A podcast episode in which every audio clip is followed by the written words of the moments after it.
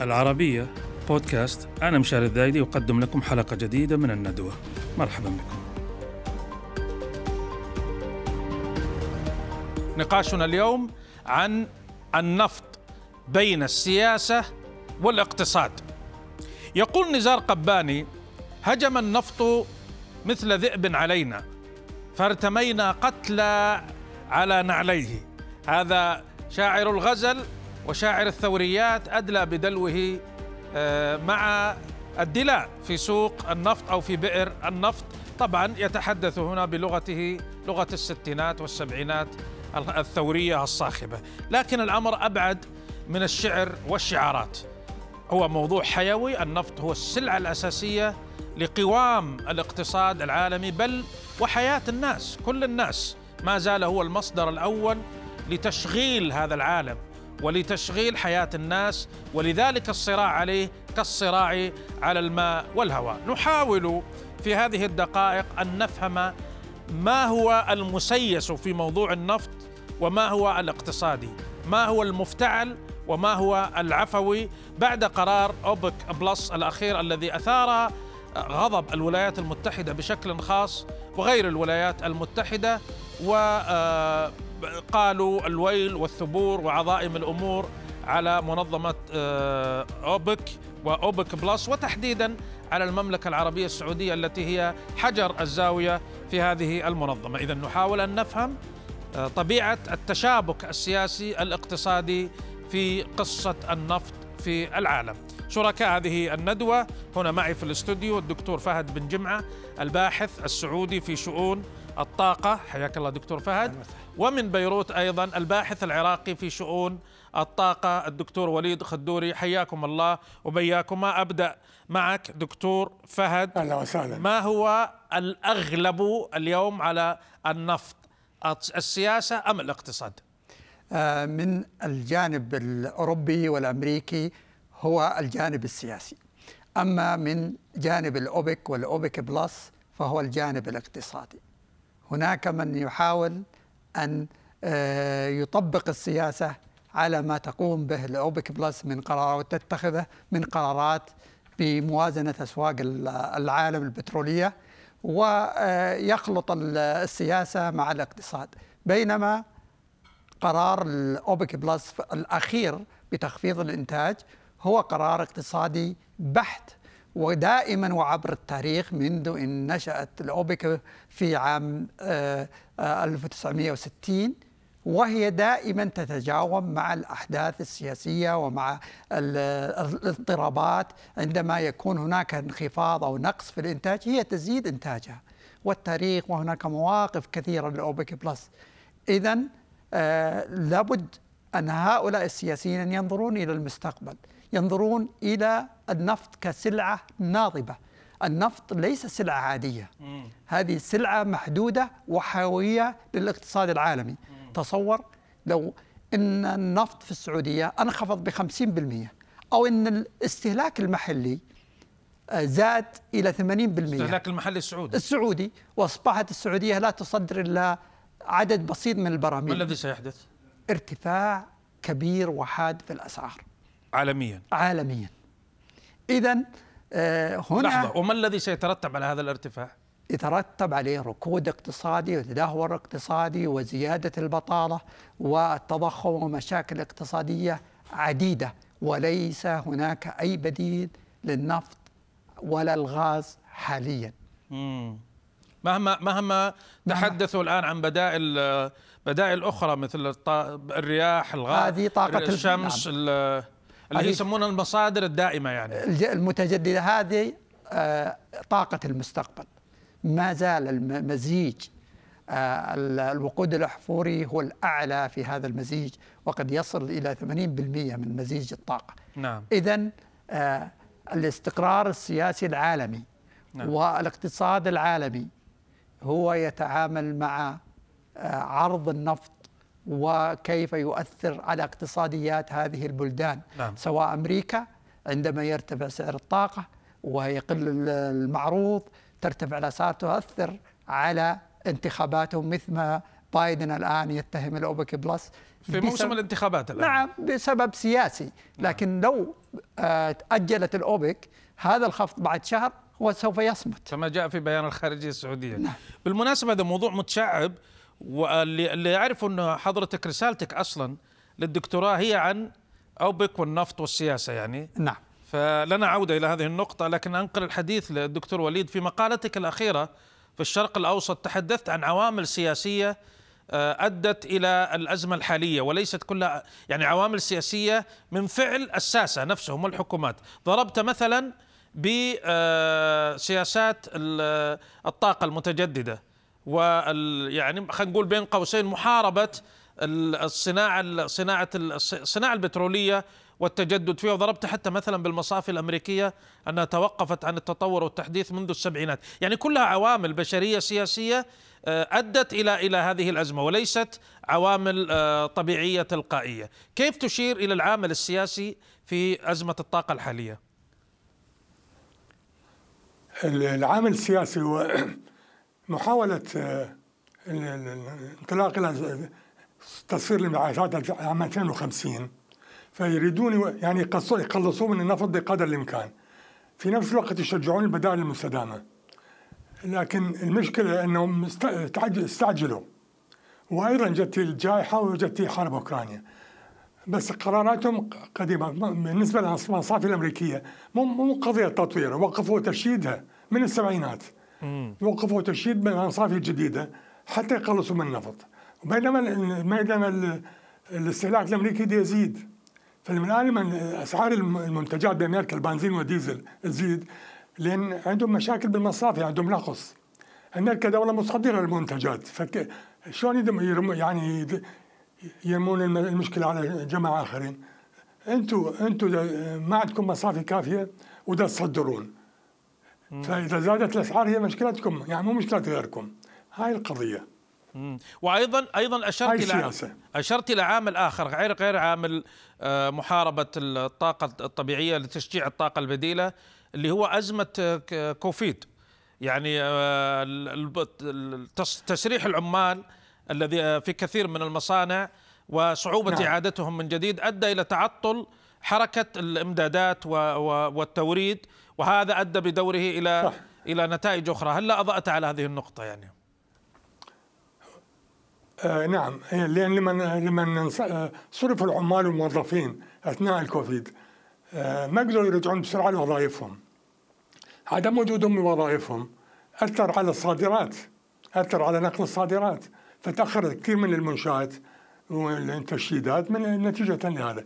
وأريد أضيف نقطة أخرى. نعم. المشكلة أنه آه أخذوا قرارات في الدول الصناعية قبل قبل ثلاث أربع سنوات أو خمس سنوات تقريبا بتخفيض الاستثمارات بالطاقة بالبترول، بإنتاج البترول، وأخذوا است... آ... آ... قرارات بتخفيض الاستثمارات في التخزين. مم. فالآن إحنا بدنا ندفع ثمنها كلها، كل العالم. نعم. هاي هاي المشاكل الأساسية. إيه. هم ما يبحثون عن الأمور هاي اللي الآن من يتخذون. نعم، إذن هم رمتني بدائها وانسلت كما يقول المثل. يعني هذه مثل ما تفضل الدكتور وليد كلها أزمات من صنع بشر، من صنع ساسة، يعني قرارات في النهاية هي قرارات تبين في الأخير أنها قرارات خاطئة، والقرار الخاطئ لا بد له من سلسلة من ردود الأفعال. يعني في مثل عامي قديم بس مشاري. تفضل دكتور وليد. لا، لما ما يقولون من صنع البشر يعني على أساس إحنا البشر. نعم. أنه النفط هو المسؤول، يعني ف يعني كلمة صنع البشر يرموها علينا. نعم. خاصة الموضوع التلوث وهي انه هذا يعني العرب بالذات والنفط. ف نعم عفوا بس اي نعم نعم صحيح، هم يرمون، هم دائما يرمون اصلا التهم على على الاخرين، في حين ان حتى في موضوع الانبعاثات هم المسؤولين الاساسيين عن هذا الامر. والمفارقة دكتور فهد صححني أنه الآن هم عادوا الآن بشراهة التنقيب في في مصادر الطاقة اللي هم كانوا يحاربونها الآن تحت ضغط الحاجة. يعني تناقض مثير للغرابة يعني. نعم، أنا أعتقد أن صنع هؤلاء السياسيين السياسيون لأنهم أرادوا أن يكونوا مستقلين من الدول النامية ولا يعتمدون على نفطها، ولا يهمهم أمرها، لأن الدول النامية تعتمد على النفط بنسبة كبيرة للتنمية المستدامة وتطوير اقتصادها. فما يحدث، خذ مثال الولايات المتحدة، الإنتاج انخفض بمليون حاليا، الطاقة الإنتاجية انخفضت تحت تسعين بالمئة، المصافي طاقتها محدودة. هذا هو شأن أمريكي بحت. م. لماذا في وقت آه ترامب كان يعطي الأراضي الفيدرالية بعقود للمستثمرين ويشجعهم ويحفزهم؟ م. جاء بايدن وألغى هذه العقود وأصبح متشدد ومع البيئة ومكافحة آه التلوث البيئي والمناخي، وهذا أدى إلى نقص في الاستثمارات. مم. حتى الشركات الأمريكية، انظر ماذا حدث، مم. لم تزد الإنتاج، ماذا عملت؟ مم. حققت مكاسب كبيرة ووزعتها على المساهمين. مم. لماذا؟ لأنها تنظر أن السياسة الأمريكية والسياسة الأوروبية تهدف إلى خفض الإنتاج النفط، وهذا يعتبر معدل مخاطرة يواجه هذه الاستثمارات. مم. لا الغريب يعني أشرت إلى موضوع أنهم تشجيع حماية البيئة ونظافة البيئة، وهذا البترول بس فقط هو المسؤول عن هذا الأمر، في حين يطالبون دول البترول بأن تزيد الإنتاج. طيب يعني بلغة بسيطة، أنا لست متخصصا في هذا الأمر، لكن الإنسان الذهن العفوي التلقائي يتساءل، هل تريدون نظافة البيئة أم تريدون ملء خزاناتكم بالطاقة؟ رصد هذا التناقض الغربي من جهة سياسة بايدن والتيار الليبرالي الذي ينتمي إليه، تشجيع مصادر الطاقة البديلة وشيطنة النفط شيطنة النفط والغاز، والآن يطالبون هذه الدول المصدرة للنفط بأن تزيد من حصته إلى أقصى قدر ممكن، وإن لم تزد هذه الحصة فهي تضر بالبشر. فيا عجبا لهم، هل يريدون أن أن أن أن يكف هذا البترول الشيطاني ويمكث في مخازنه، أم يخرج وينثر بركاته على الجميع؟ فالدكتور خلي... وليد كان متحفزا للإجابة على هذا السؤال، تفضل دكتور. نعم، النقطة النقطة الأولى، هم يريدون نبيع النفط بأرخص شيء ممكن حتى هم يستفيدون. هاي هاي هاي نهاية المطاف. نعم. هسه كل اللي سوته الأوبك بلس نقصت واحد بالمئة من الإنتاج العالمي، الإنتاج العالمي اليوم مئة مليون برميل باليوم. واحد بالمئة فقط؟ الأوبك بلس نزلت فقط واحد ونص واحد بالمئة، مو أكثر. هذه هي كل كل اللقط على على مود واحد واحد ونص بالمئة. بعدين بالنسبة للتلوث والبيئة، هم بالنسبة لقراراتهم السياسية والاقتصادية بحرب أوكرانيا رجعوا للفحم ورجعوا للطاقة النووية وكل المشاكل، من هم يرجعون للقضاء الفحمي وأكثر ملوث من الوقود الأحفوري، أكثر تلوثا من أكثر تلوثا من البترول. اه طبعا الفحم هي هواي اكثر اكثر امم وكانوا موقفين موقفين العمل بالمناجم.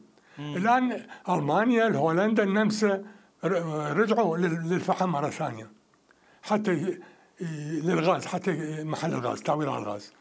يعني هم دي يلجؤون لهالقضايا، يدخلون في قضايا سياسيه وفي قرارات ده تضغط عليهم ويريدون يرموها على اهل النفط. ايه ايش رايك دكتور فهد؟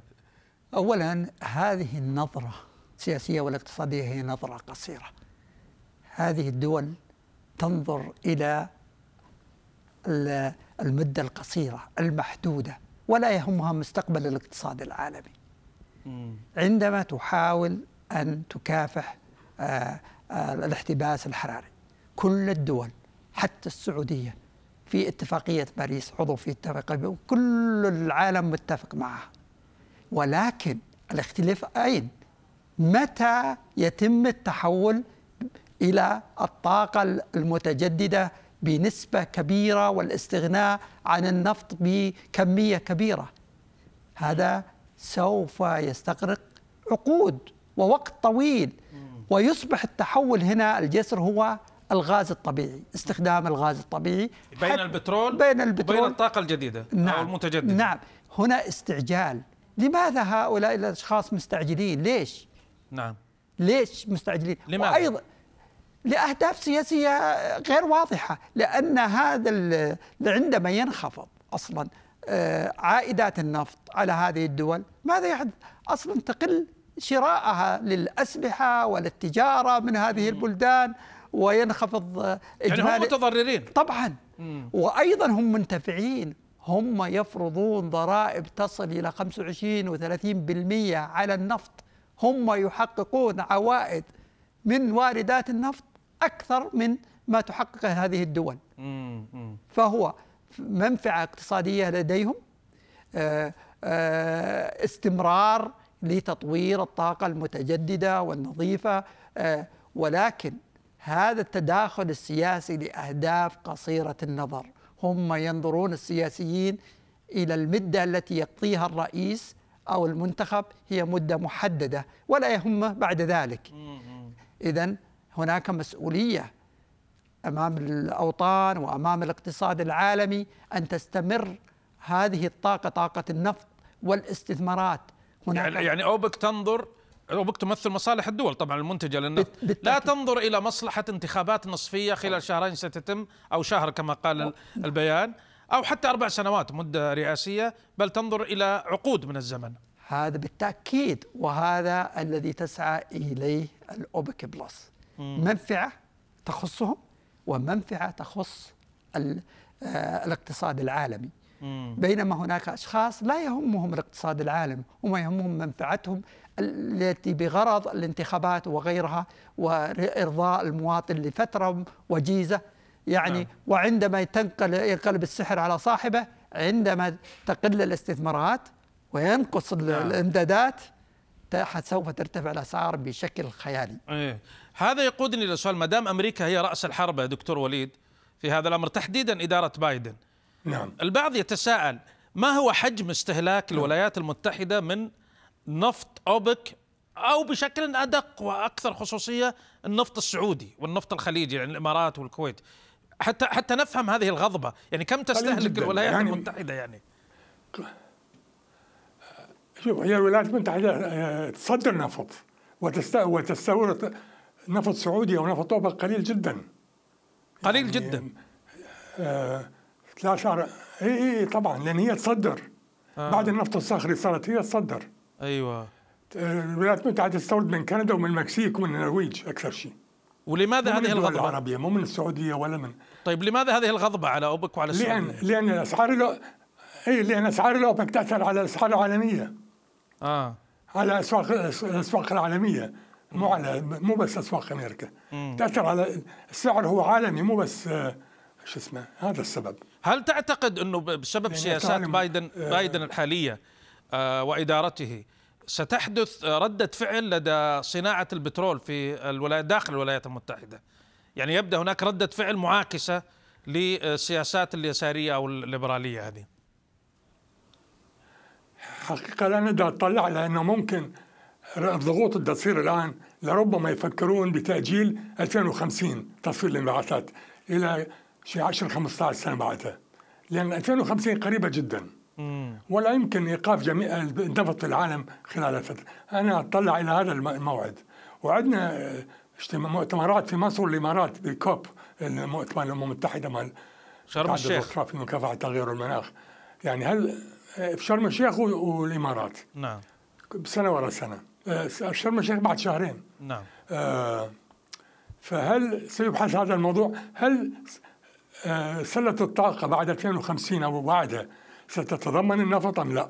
مم. إلى الآن لا تتضمن النفط، دخلوا الغاز عليه بأوروبا، مم. لكن النفط بعدها خارجها، ومؤخرا دخلوا المفاعلات النووية، الطاقة النووية، نعم. النفط بعد يعني مترددين، وأكو معارضة. بصفتك خبير يا دكتور وليد في هذا المجال، هذا الواحد يطلع له سؤال سؤال من رجل الشارع العادي والإنسان العادي الجالس في بيته، متى سينتهي استهلاك أو الاعتماد على النفط في العالم؟ متى بالضبط؟ والله أنا ما شايفه قريبا جدا، بالعكس أنا أعتقد يعني نعبر القرن هذا، نشوف القرن المقبل، لأن أثبتت الأيام والتجارب الحاجة إلى النفط والحاجة إلى الغاز، لا يمكن بدونه. نعم عندنا طاقات بديلة من الرياح والشمسية وغيرها، بس الرياح تعتمد على على الهواء وهذه، والشمس بالليل كمان يعني بعد ما تطوروا إلى درجة وما يقدرون يعوضون عن النفط والغاز، فسيستعمل النفط والغاز على على الأقل خلال هذا القرن إلى المقبل أيضا. الله يعطينا الحياة. يعني النفط مقيم ما أقام عسيبه، يعني موجود موجود في هذا العالم. أنا هذا رأيي. أي نعم. أي طبعا، ورأيكم مهم بصفتك من أهم الخبراء في هذا المجال. يعني أنتج مثال بسيط. تفضل. لا عفوا، أنتج مثال بسيط. الفحم الفحم الحجري بدأ مع الثورة الصناعية قبل قرن ونص، وقلت لك أكثر شيء تلوثا هو، وبقى يستعمل إلى اليوم. ثلاثين بالمئة من الطاقة الكهربائية بأمريكا من الفحم. الهند سبعين بالمئة والصين أربعين خمسين بالمئة.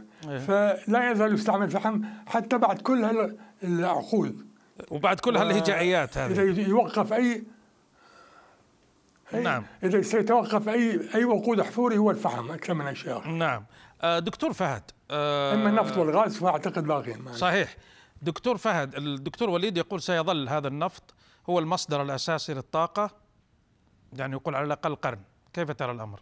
كانت أمريكا من الثمانينات حتى ألفين وخمسة عشر ممنوع تصدير النفط مم. ومنتجاته. ممنوع النفط، ممنوع تصديره. في وقت ترامب سمح لهم، وهذا له تأثير. النفط سيبقى ما دام القيمة الاقتصادية غير مكلفة. عندما تكون القيمة الاقتصادية مكلفة سوف يبدأ في الانحدار الحاد، فهذا هو اللي يحدد، ليس نضوب النفط وإنما القيمة الاقتصادية. يعني قد يظل النفط موجود لكن سوف يبقى النفط سوف يبقى يبقى لكن عندما ترتفع التكلفة الاقتصادية مقارنة بالبدائل الأخرى، وهذا سوف يستغرق عقود مقبلة. يعني عقود الدكتور طويلة. الدكتور يعني. وليد يقول قرن وربما القرن المقبل، فمعناته أوبك موجودة وأوبك يعني بلس موجودة طيلة هذا الأمر، وعلى المتضرر أن يتحمل الضرر أو يجد طريقة غير مسيسة وغير انفعالية للتعامل بواقعية مع هذا الأمر. لكن قبل وبعد وأثناء، مهما حاول المتخصصون والمخلصون القول بأن الموضوع عرض وطلب وسلعة في السوق، سيظل المسيس المسيسون خاصة في الأحزاب الصراعات الحزبية الغربية يستخدمون هذا السلاح، لأن رائحة النفط تغري ذئاب السياسة بالعمل. أشكرك دكتور وليد خدوري من العراق، الباحث المتخصص في شؤون الطاقة، كما أشكر الدكتور فهد بن جمعة أيضا الباحث السعودي في شؤون الطاقة، وأشكركم على متابعتنا في هذا الحديث الممزوج برائحة النفط والسياسة، وإلى اللقاء.